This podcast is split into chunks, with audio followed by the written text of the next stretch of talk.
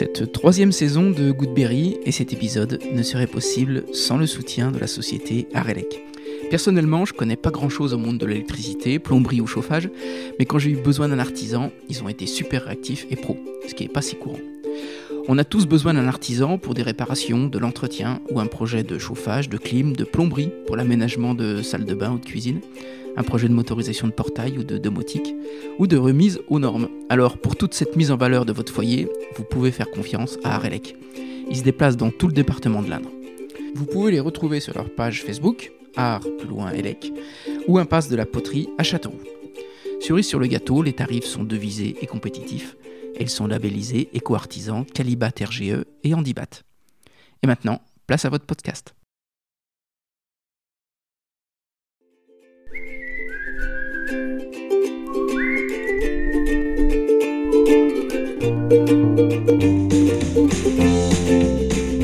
Bonjour à tous, ici Stéphane Bonneau et bienvenue sur Goodberry pour cette troisième saison. Goodberry Podcast, c'est toujours une conversation avec des personnes inspirantes résidant en Berry pour évoquer leur parcours, leur réussite ou leurs difficultés et l'organisation de leur quotidien. On évoque des anecdotes pour que chacun d'entre nous puisse retenir un conseil, une philosophie, voire une inspiration. J'ai le grand plaisir d'accueillir Emmanuel Cross, guide touristique à Zelferon. Emmanuel n'a pas de GPS dans sa voiture, mais une carte. Alors il se perd assez souvent, et c'est bien là l'essentiel pour dénicher des pépites touristiques.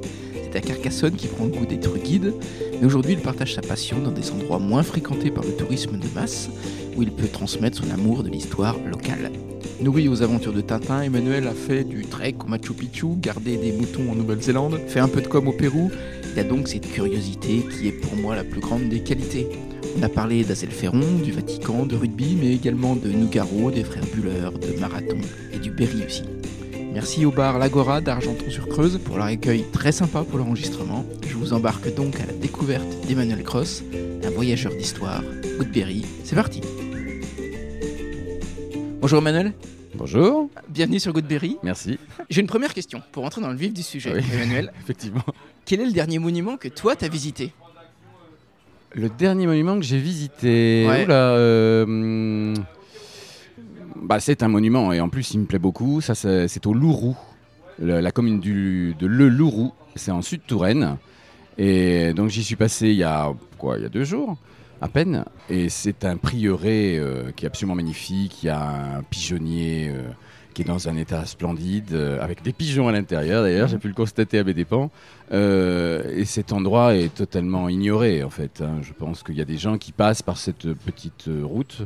Mais voilà, je- donc j'ai pu me balader, j'étais absolument tout seul bien entendu. Il y a une maison de pays juste à côté, avec Babette, dont j'ai fait la, la connaissance. C'est une dame euh, qui, doit, qui est à la retraite, en tout cas, ça c'est certain, et puis qui se consacre à ça, qui, qui s'échine pour, euh, pour essayer de faire connaître, pour essayer de faire visiter. Mais bon, elle me dit que voilà, c'est un peu délicat. Et Ouais. bénévole, bien entendu. Ouais, bien sûr. Mm. Et comment tu découvres ces lieux?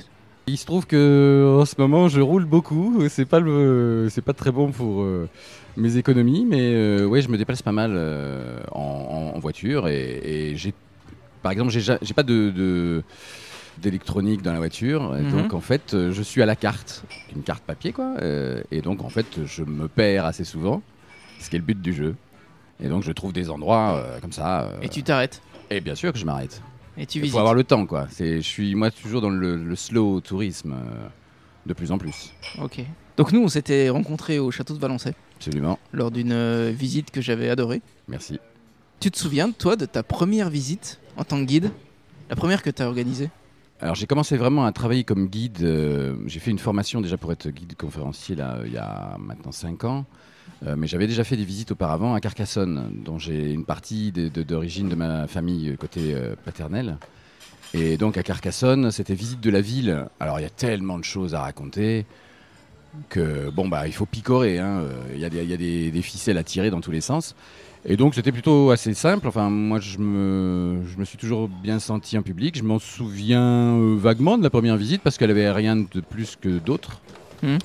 Faut travailler avant, c'est pas un problème puisque quand on s'y intéresse à l'histoire, euh, au terroir, enfin ces choses que les, que les visiteurs veulent connaître, eh ben, en fait c'est plus euh, pour ma gouverne personnelle, pour ma culture personnelle, puis ensuite je transmets quoi. Donc je n'en ai pas un souvenir, euh, j'ai pas, je me suis pas planté, euh, j'ai rien fait d'extraordinaire. Tu t'es pas perdu? Ah non, ça je me suis pas perdu, non, pas, pas dans la cité de Carcassonne, non. Comment on fait pour intéresser euh, tout un groupe? J'imagine que dans un groupe, tu as des enfants, tu as des parents, tu as des seniors. Ouais, il faut s'adresser un peu à chacun, ça c'est sûr. Euh, je, rebondis sur le fait des enfants. Ça, les enfants, euh, si je fais dans, dans ce qui m'intéresse, ils vont vite être mis de côté. hein. Si je parle d'architecture, euh, d'histoire, les pauvres. euh, par contre, je vais euh, de temps à autre venir les, les reprendre euh, en parlant de, de chevaliers, de princesses, Hmm. de choses comme ça, quand il s'agit de petits.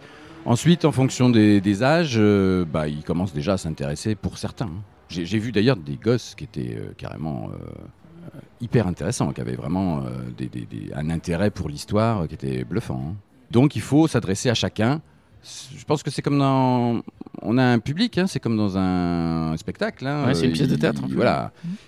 À la différence près que là, on peut vraiment les regarder dans les yeux et puis euh, s'approcher, euh, donner des intonations. Enfin, on est, on est au milieu du public, quoi, en fait. Et donc, c'est quand même beaucoup plus simple pour euh, s'adresser à chacun. Mais il faut vraiment le, le eye contact, notamment. Le, le contact visuel est très important.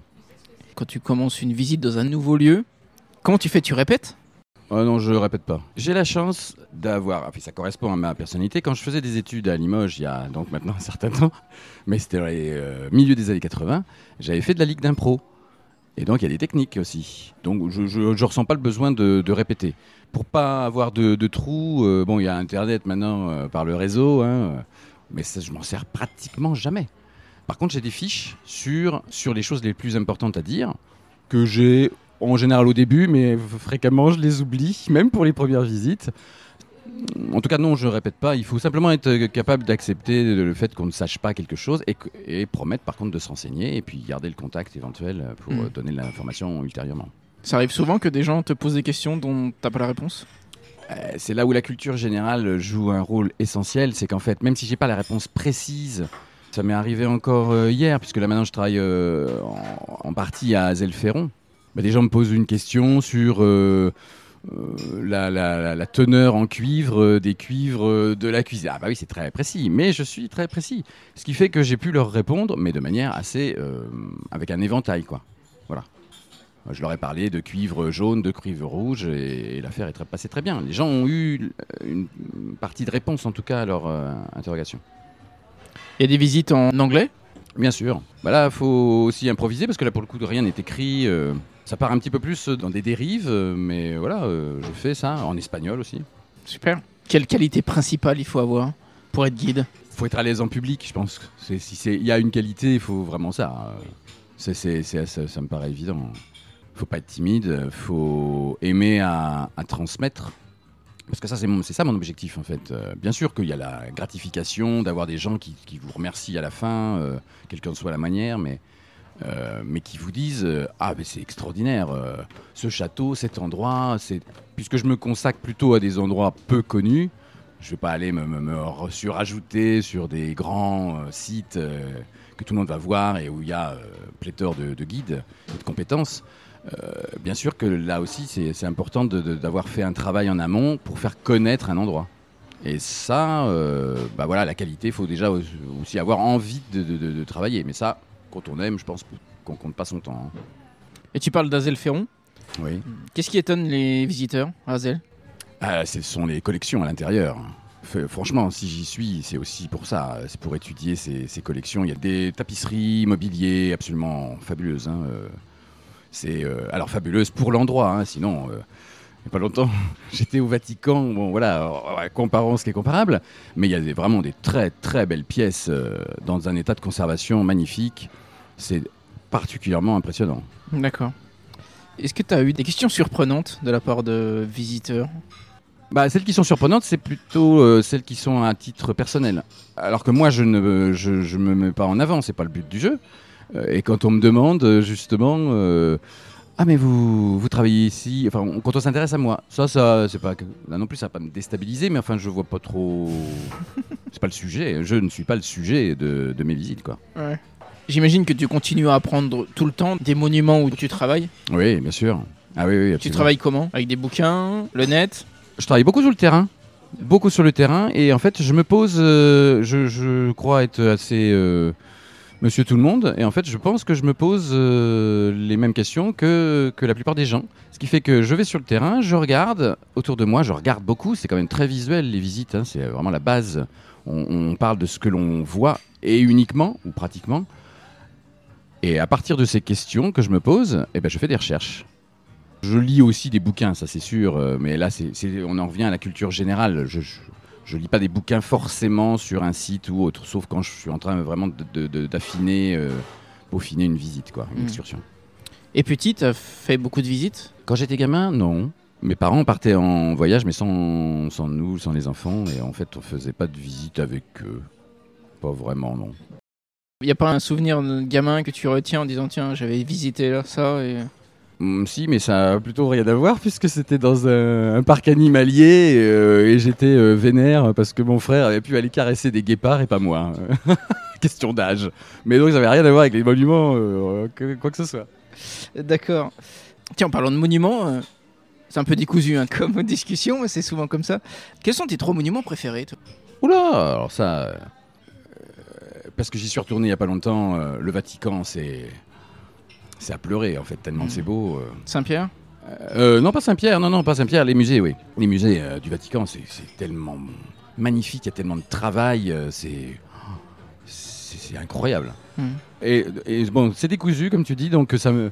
Ça va pas forcément mes trois préférés, mais c'est les premiers qui me viennent à l'esprit, alors donc je, je suis pas sûr qu'il y ait un rapport, mais euh, je me souviens du le Neuschwanstein, un des châteaux qu'a fait construire Louis II de Bavière Mhm. Qui est très inspirant pour euh, Disney, le, le- le château de Cendrillon.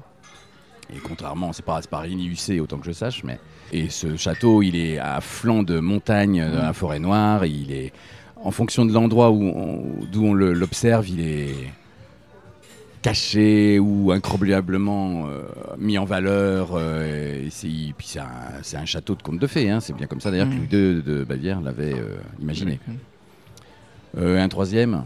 Un troisième. euh, Ah, Machu Picchu. Ah oui. Machu Picchu, ah oui, j'ai des très bons souvenirs. J'y suis allé plusieurs fois, euh, à l'époque où évidemment il n'y avait pas besoin de réserver, où j'y suis arrivé d'ailleurs- deux fois par, euh, à pied, en tréquant, une, une fois par la montagne. Alors là, c'était un, c'est un souvenir extraordinaire. À, pied, tu peux nous raconter ça? Oui, bah, c'était en partant de Cusco. Et je crois qu'on avait mis, euh, on avait pris notre temps avec deux copains, mais des gars rencontrés sur place, hein, deux Chiliens, euh, dont un qui, copain d'enfance, et dont un des deux vivait à New York. Ils s'étaient promis de faire ce voyage ensemble. Et puis bon, on s'est rencontrés dans une fête à Cusco. Et euh, on est parti le lendemain. Et on a fait, euh, je crois que c'était 4 ou 5 jours, euh, parce qu'on a, on a pris notre temps, on a fait des, détours. Et quand on est arrivé, euh, finalement, euh, l'expression, euh, le, voyage, euh, c'est- le chemin, c'est pas la destination. Et effectivement, quasiment la destination, c'est pas que on l'avait oublié quand même, mais, mais elle m'a prise par surprise. C'est arrivé par la Puerta del Sol, la porte du soleil, au-dessus du Machu Picchu, qui était, il y avait des nuages. euh, Et à ce moment-là, c'est mon souvenir, hein, ça vaut ce que Mm. ça vaut, mais euh, percé de, de- de rayons de soleil à travers les nuages qui éclairent le site, et c'était fabuleux. Là, pour le coup, c'était à pleurer. Je... C'était à pleurer. Donc t'as un goût pour l'histoire, ça on le sait, mais t'as ce goût pour les voyages aussi? Ah oui, oula, oui. Ah oui, oui, ça. Mais la découverte, en fait. Pour moi, c'est la même chose, c'est la découverte. Mais euh, je m'intéresse à énormément de choses parce que c'est découvrir. Alors bon, je, je suis moins bon en mathématiques ou de trucs comme ça. euh, alors que pourtant, euh, de temps à autre, quand des gens euh, doués euh, savent m'expliquer à quoi ça va concrètement servir, parce que je suis quand même terre à terre. hein. D'ailleurs, terre à terre, voilà, je visite la terre. Et puis, là, pour le coup, nourri à Tintin, euh, les aventures de Tintin. hein. Ah oui, ça c'est ma. bah, c'est, c'est la génération de beaucoup, hein, mais c'est en- entre autres la mienne. L'album préféré? De Tintin, peut-être l'étoile mystérieuse. voilà, j'aime bien ça. Mais il y avait aussi avec Vol 741 pour Sydney. Euh, là, c'est l'histoire d'extraterrestres. C'était, euh, alors c'est la fin de carrière d'Hergé où il commence à partir sur des choses. C'est les euh, années 70. hein. Ouais, c'est ça, dont il n'avait pas vraiment l'habitude. Euh, en matière de BD, euh, c'est Edgar euh, Pays de Jacobs que j'adore aussi. Ça, c'était euh, Black, and, Black and Mortimer. Ça, c'est euh, toujours le mystère. Et aussi le- donc l'aventure. Bon ben moi pour Tintin c'est le sceptre d'autocar, le préféré. D'accord. Tiens donc. Toi qui travailles beaucoup sur l'histoire, Quelle est ta période préférée? J'ai pas de préférence, parce que c'est un continuum. hein. Pour moi, l'histoire, c'est un continuum. Mais euh, Si, une période où tu te disais, tiens, là, ça aurait été euh, chouette de vivre cette période. alors déjà, quel que soit... Je suis de formation économique, hein, donc euh, moi, ma première euh, réflexion, c'est quelle que soit l'époque, il fallait être du bon côté du manche de la cognée, hein, ça c'est sûr. C'est pas faux. Ouais, ensuite, euh, bah, il y, a- il y a il y a de l'intérêt vraiment en tout, mais il y a la- la- les- tout ce qui est euh, la période 18e, 19e pour toutes les découvertes euh, scientifiques. Euh, tout cette- Alors ça, ça va aussi avec euh, la colonisation, ça va aussi avec euh, l'industrialisation, donc la pollution, mais bon, pour la, la, la- la- voilà, la découverte, la découverte de notre environnement. D'accord. Comment t'es arrivé à ce métier de guide? Oula, alors là j'ai mis, bah, j'ai mis du temps. hein. C'est ma troisième carrière, ou même je peux dire, ouais, peut-être même plus. Au début j'ai travaillé dans la pub. Bon, c'est pas très gratifiant pour le coup. enfin, c'est- Dans la pub, c'est-à-dire en agence? Euh, oui, oui, oui, c'était une petite agence. Alors j'ai travaillé dans la pub par l'objet parce que pour le coup la pub euh, de grands médias était déjà bien occupée, mais de toute façon j'avais pas l'intention de percer là-dedans. dans, dans la région, t'as travaillé? Ah non, c'était à Paris. À Paris La pub par l'objet, voilà, c'est des gratifications. euh, bon, maintenant, ça existe quasiment plus, puisqu'on ne peut plus faire de gros cadeaux ni rien du tout. Mais, euh, mais la pub en elle-même, c'est quand même de la manipulation. Donc, au bout d'un moment, tu t'aperçois d'ailleurs, euh, pour avoir fait des stages, pour avoir travaillé avec des collègues, euh, des créatifs et autres, que c'est pas compliqué de manipuler, malheureusement, nos semblables. Donc, au final. c'est pas très gratifiant. Donc voilà, j'avais travaillé déjà dans des, des secteurs un petit peu périphériques. Et puis après, bon, j'ai fait tout autre chose. J'ai bossé surtout dans les énergies renouvelables pendant une bonne quinzaine d'années. Là, c'était euh, pas, très- pas gratifiant là pour le coup non plus, euh, parce que très difficile de convaincre qui que ce soit. En termes commercial Euh, oui, oui, oui. euh, je- en fait, je développais euh, pour, pour euh, des, en tant que salarié, puis ensuite j'ai travaillé à mon propre compte euh, pour développer des, des sites. Alors, euh, en tant que salarié, c'était pour des éoliennes. Trop, trop gros risques financiers sinon. Et, euh, et après, j'ai fait des, des centrales solaires, développer des centrales solaires. Donc, je n'investissais pas euh, mes propres deniers dans tout ce qui était euh, mise en place du matériel et exploitation. Mhm. C'était là en amont. Euh, mais bon, j'ai failli y perdre plus que ma chemise. euh, et puis j'avais, euh, on a affaire essentiellement à des opposants. Donc là aussi, c'était pas très gratifiant. Ça m'a fatigué. Et donc après, j'ai mis une, quatre bonnes années, bonnes années pour à me demander qu'est-ce que je devais faire comme nouveau boulot. Et, la conclusion, ça a été euh, conclusion économique, euh, financière, euh, et puis d'intérêt, euh, faire quelque chose qui allait m'emmener au-delà de ma retraite, puisque je suis pas certain d'en avoir une, ou en tout cas pas, très fournie, et, pouvoir avo- avoir un métier que je continuerai au-delà de mes 60 ou 65 ans, c'est le débat actuel, on verra. Alors déjà, il m'a fallu un peu de temps pour me remettre de mes émotions. Parce que j'avais vraiment failli mettre la clé sous la porte et tout perdre euh, avec le développement euh, solaire. Et donc je m'en suis, voilà, il a fallu digérer un peu tout ça. Et puis après, euh, bah, voilà, le bilan de compétences, je me le suis fait moi-même en prenant mon temps, en partant en voyage. et, et comme quoi, là on en parle maintenant parce que tout ça est derrière nous. C'était pas si évident que ça, quoi, en fait. Ça m'est pas venu du tout comme ça, naturellement. Et puis après, en rassemblant les morceaux, je me suis dit, mais en fait, tu es à l'aise en public. Ce qu'on a déjà évoqué un petit peu plus euh, en amont là, de, l'entretien. Voilà, tu es à l'aise en public, il n'y a pas d'investissement important, euh, tu adores l'histoire, euh, te déplacer est un plaisir, tu aimes les gens, quoi, en fait. Là, je vais faire une prestation avec un groupe. On m'a dit c'est des agriculteurs, alors j'ai révisé un peu mes, mes connaissances en agriculture de la région, parce que c'est dans, dans le nord de l'Indre, et puis euh, et voilà, ça va être un plaisir de discuter avec eux, et eux, ils vont m'apporter en plus des choses, quoi. Qu'est-ce que tu retiens de ces années de business? Euh, bah, là, c'est pas forcément très positif, c'est euh, gros, gros stress. hein. Gros, gros stress, ouais, c'était. Oulala.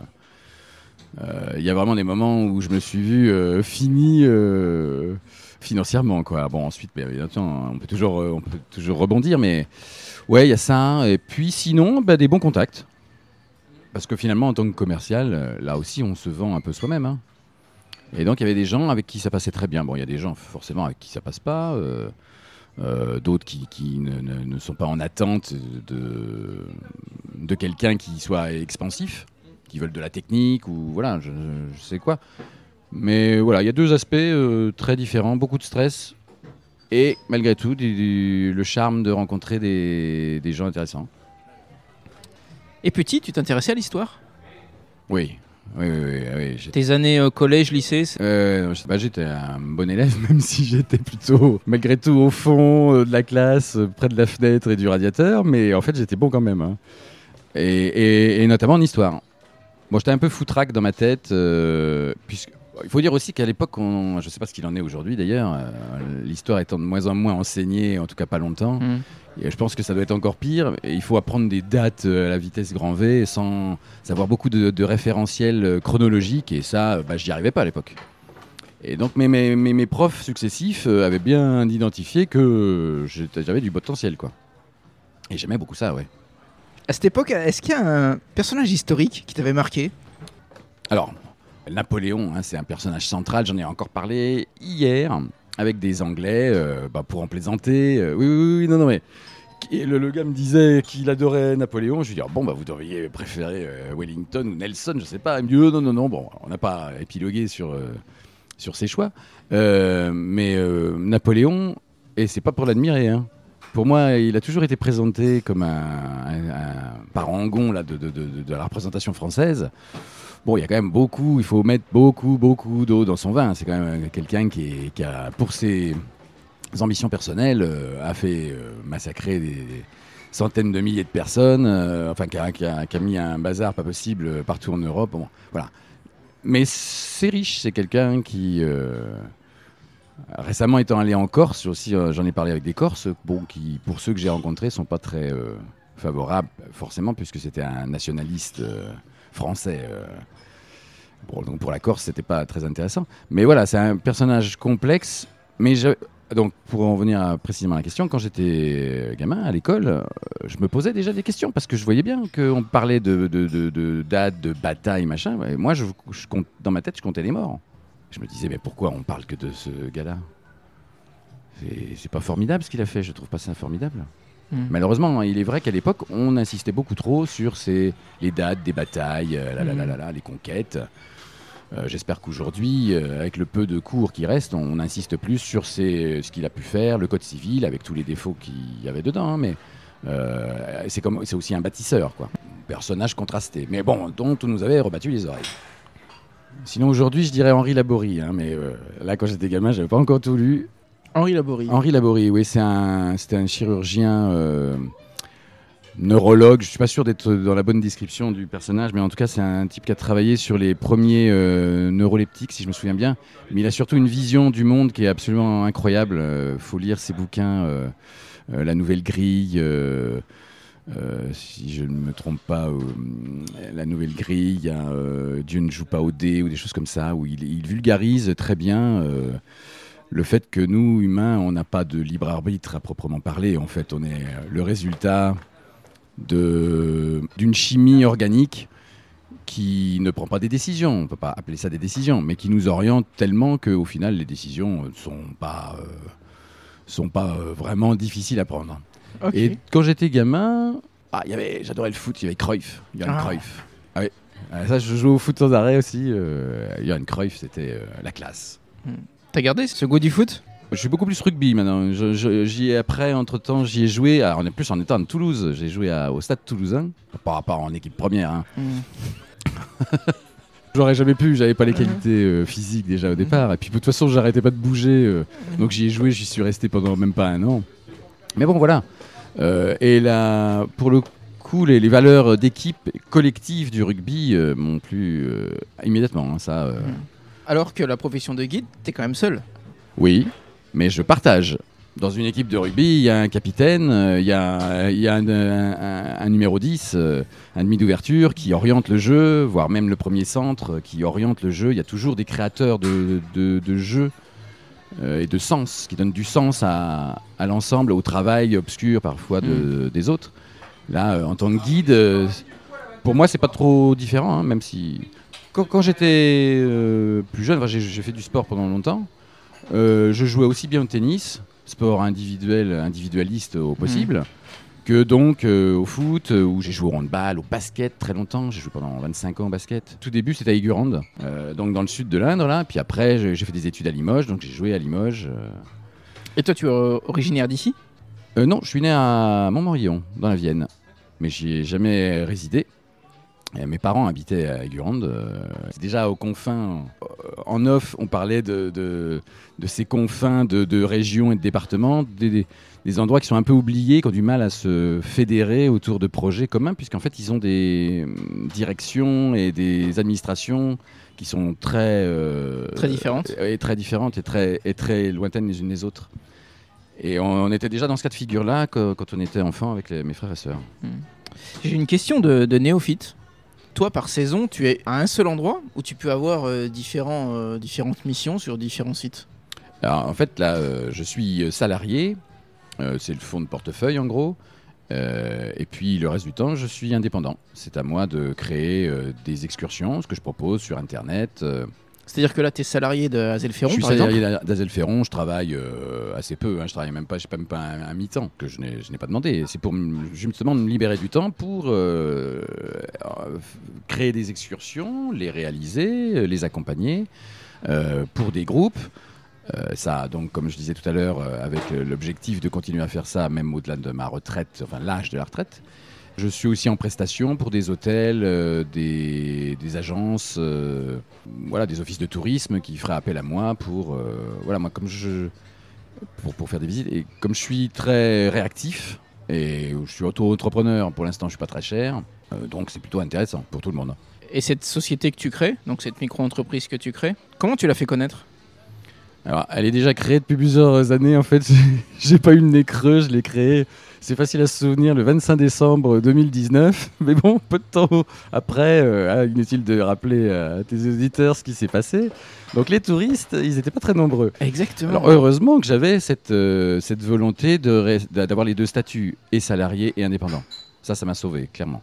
Mm. Euh, euh, mais ensuite, c'était quoi, pardon, ta question? Euh, je m'en rappelle plus. ah, Bon, on est très fort, hein Quand tu parles de Covid, le confinement arrive au mois de mars, je crois. C'est ça Oui, c'était à Euh, mars. Qu'est-ce qui se passe pour toi? J'avais déjà fait une saison à Valençay et en fait on repartait euh, pour le 1er mars, dans les mêmes termes que l'année précédente.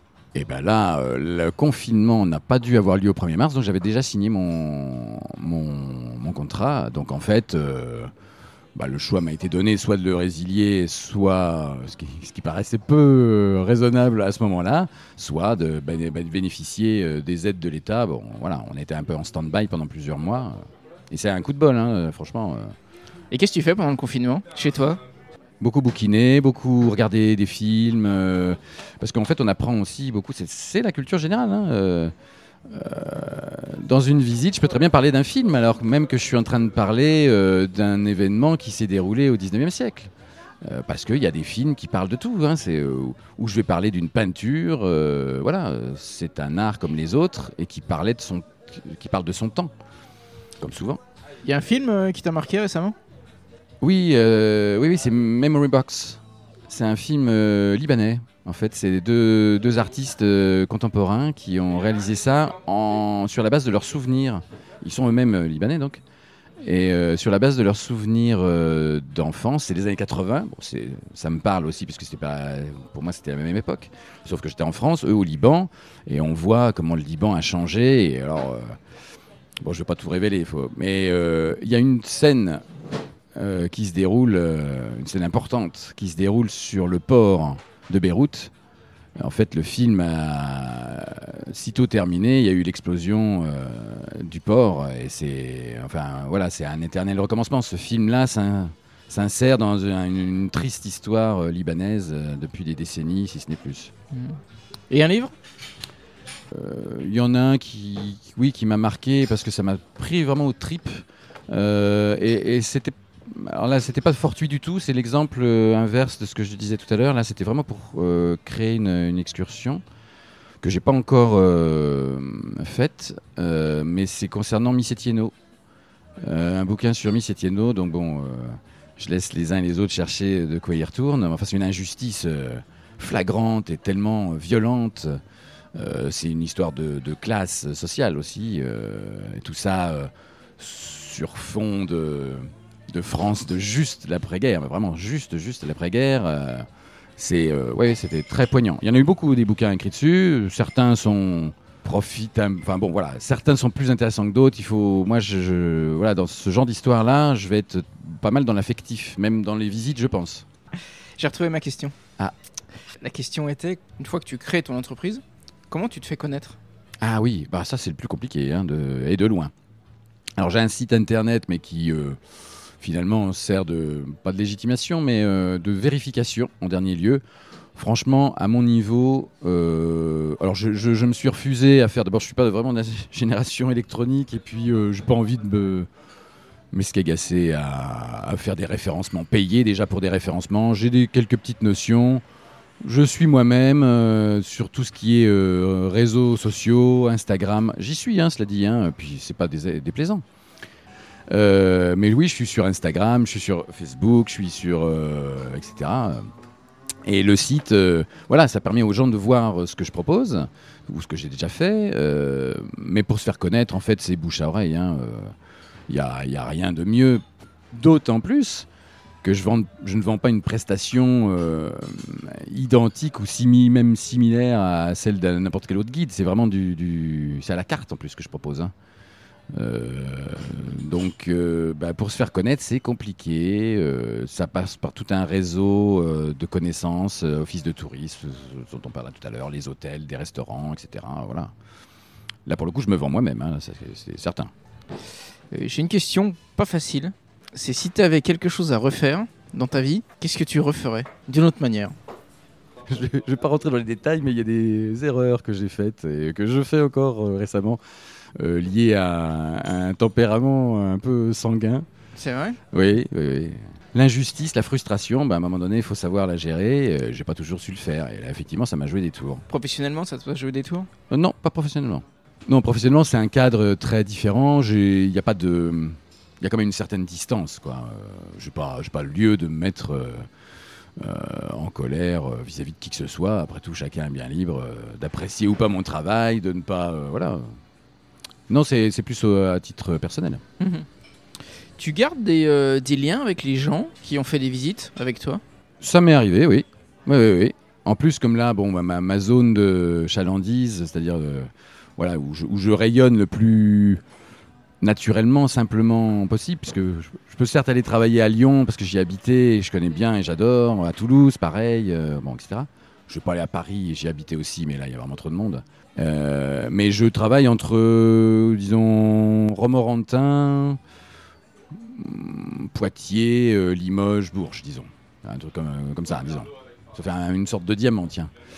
Et donc je vois, bah, je, suis amené à recroiser des gens que j'avais déjà vus auparavant.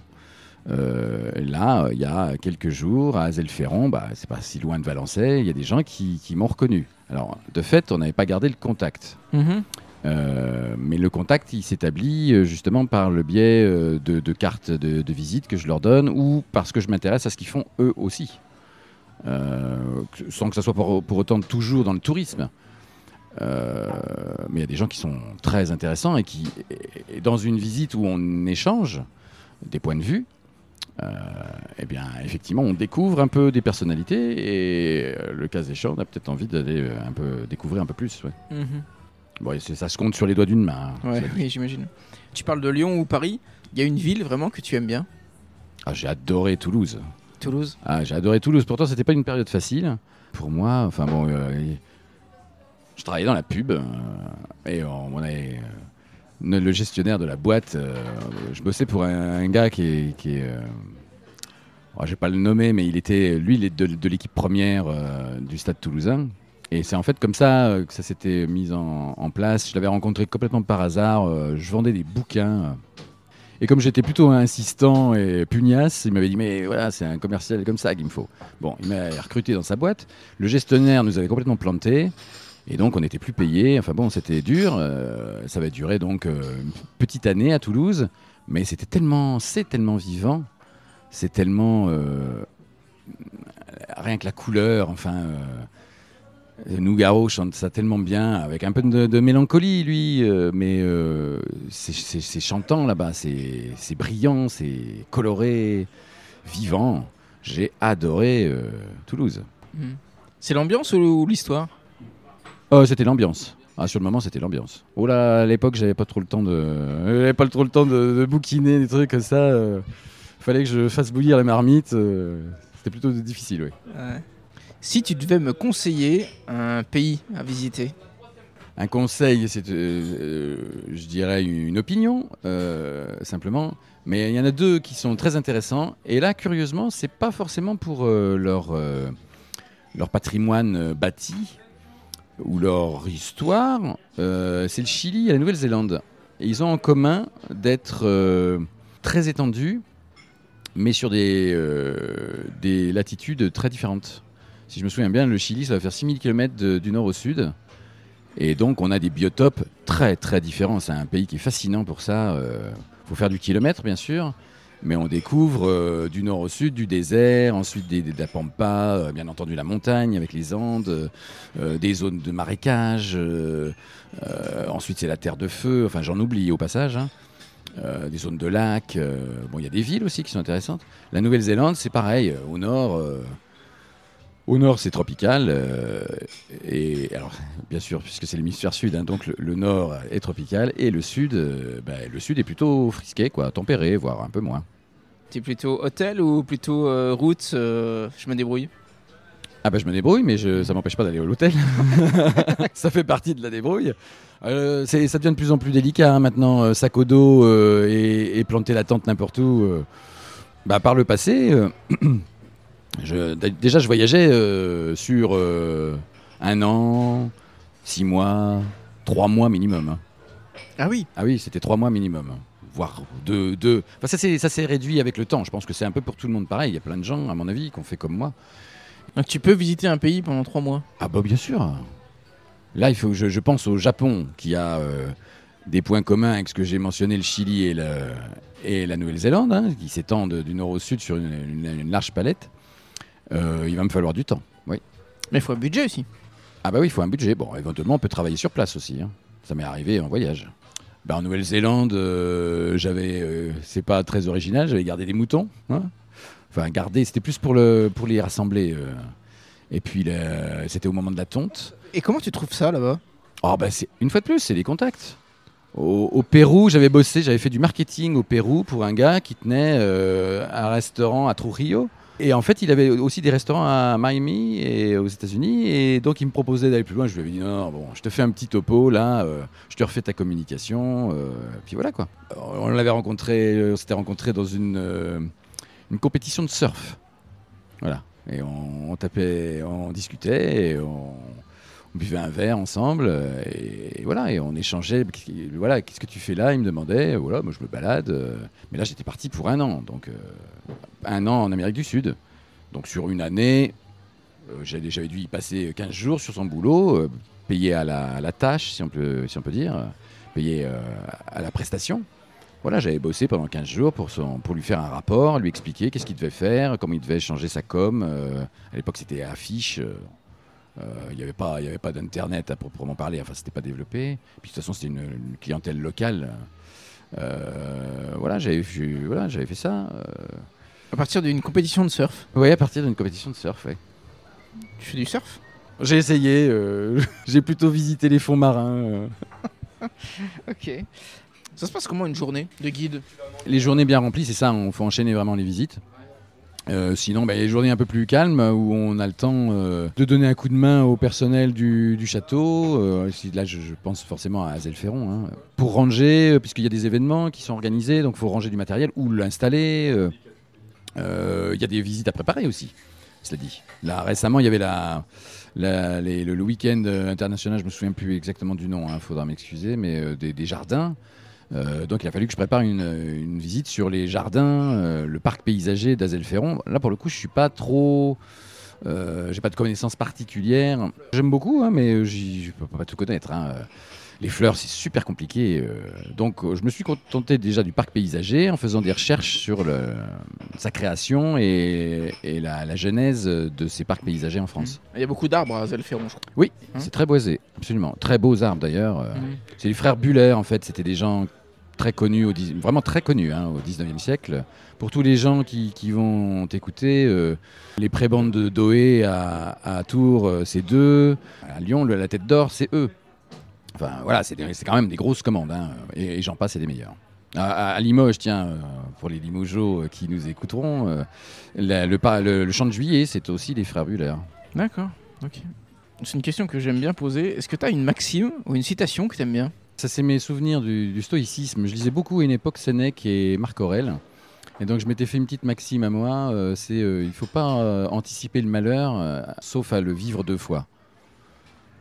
C'est ça aussi, c'est une partie du stoïcisme. hein, c'est euh, tout, tout- tout ce dont, tout ce sur quoi on n'a pas de, de prise, il faut laisser glisser en, en termes plus euh, vernaculaires. Là.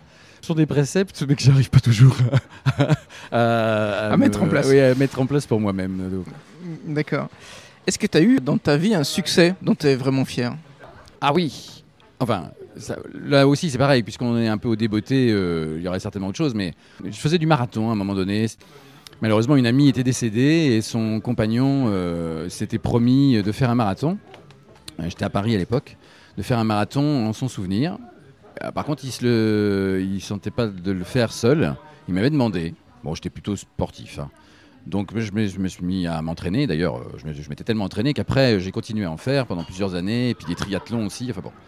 Et quand, dans cette phase-là, je m'étais fixé de finir dans la même heure, ce qui est relativement facile si on y songe, dans la même heure que le vainqueur, c'est-à-dire que les vainqueurs finissent en, à l'époque, ils finissaient en 2-10, euh, peut-être un petit peu moins. Maintenant, on est à 2-4, euh, 2h04, le marathon. Et, euh, ben, il fallait donc que je fasse 2h59, ce que j'ai fait.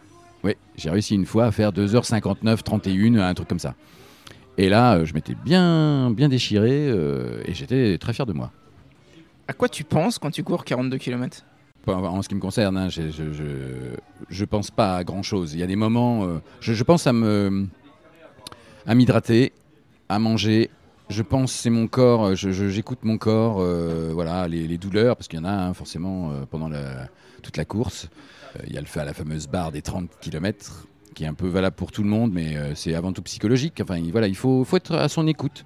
Donc on pense pas à grand chose. Enfin, moi, hein, euh, pense pas à grand chose d'autre en dehors. Lors des entraînements, quand tu te fais, euh, enfin quand je faisais plutôt euh, 10 km, là tu avais le temps à- de penser à ta journée, à ce que tu devais faire le lendemain, à la rigueur, ok. Mais quand tu fais euh, vraiment un entraîne- un entraînement défractionné, des choses comme ça, tu penses d'abord à ce que tu fais, à l'instant présent. C'est d'ailleurs, euh, à mon avis, une des grandes, pas qualités, mais enfin, euh, c'est- un point fort de, ces, euh, de l'endurance, de ces sports euh, pas du tout explosifs qui sont sur la durée. Ça, ça t'amène à une certaine in- introspection. Mhm. Tu cours toujours un peu? Euh, oui, je m'y suis remis là, je m'y suis remis un peu, ouais. Ça se passe bien? Ah oui, très bien, ouais. Ah oui, oui, je fais 2 km. Euh, Emmanuel, si on veut te contacter, Le, le plus simple, hein, euh, voilà, je suis quand même très euh, verbal, c'est le 06 78 70 12 49, ça c'est mon téléphone.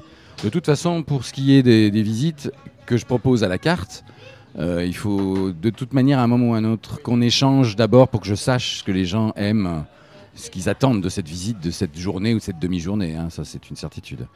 Et puis pour voir euh, ce que je, ce que j'ai fait ou ce que je propose d'ores et déjà, il y a le site euh, voyageur au pluriel d'histoire au pluriel.fr. d'accord, voyageur d'histoire. Voyageur d'histoire, ouais, c'est le nom de la boîte. C'est un joli nom. Euh, oui, bah, j'en avais d'autres, mais bon, j'ai celui- celui-là parce que, en plus, bon, ça, ça ne transparaît pas sur le net évidemment, mais euh, c'est avec un H majuscule, donc c'est la grande histoire et les petites histoires avec le S à la fin. Quant à nous, nous sommes tous des voyageurs, hein, même si on bouge pas toujours autant qu'on le souhaite. L'être humain est un grand voyageur. hein. T'aimais bien cette époque de, historique des grands voyageurs? Ah oui, ah oui, oui, bien sûr. Oui. Ah, puis les, les grands voyageurs, les grandes découvertes, enfin les, les Shackleton, euh, tous ces gens-là. Ah, Il y a aussi l'aspect scientifique, mais c'est vraiment la découverte de notre planète. En plus, maintenant, je pense que euh, on commence à comprendre, même si, euh, enfin, on commence à comprendre que voilà, c'est notre planète et il n'y en aura pas d'autres. Il y aura pas. euh, on a une un espace-temps, un espace géographique qui, qui nous est limité, quoi.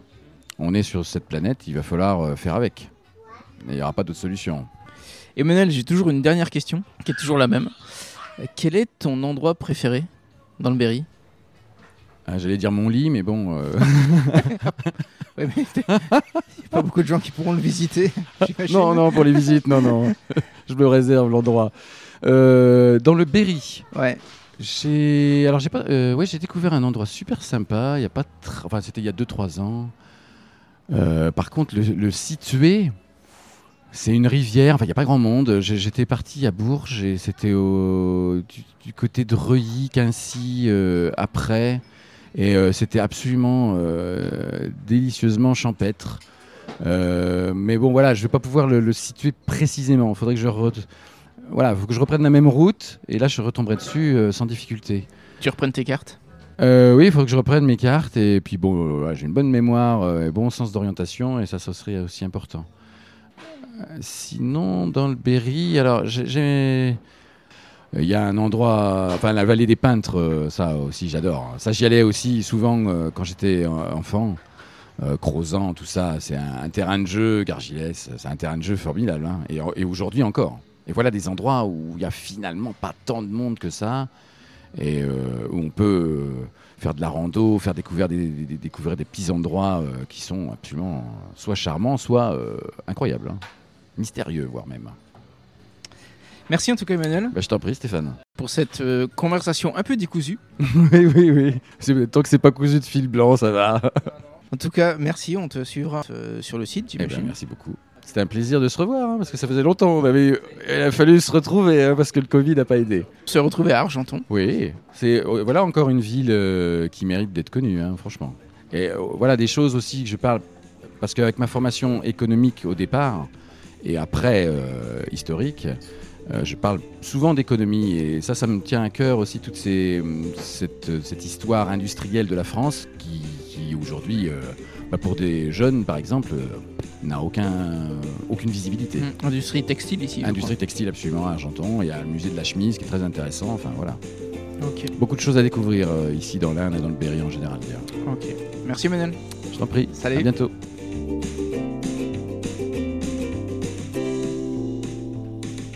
Hello, j'espère que cette conversation vous a plu et que vous contacterez Emmanuel pour organiser une visite sur le thème de votre choix. Et si vous le croisez au château d'Azelferron, dites-lui que vous avez écouté le podcast, il sera ravi. Goodberry a dépassé cette année la barre des 5000 téléchargements. Merci donc à tous ceux qui partagent les épisodes sur Facebook, Instagram ou LinkedIn, et dorénavant YouTube qui héberge les deux premières saisons, comme le fait Apple Podcast, Deezer ou Spotify. Voilà, tout est en place pour faire de cette troisième saison un succès grâce à vous. Je vous donne donc rendez-vous pour un prochain épisode qui devrait swinguer. D'ici là, inspirons-nous.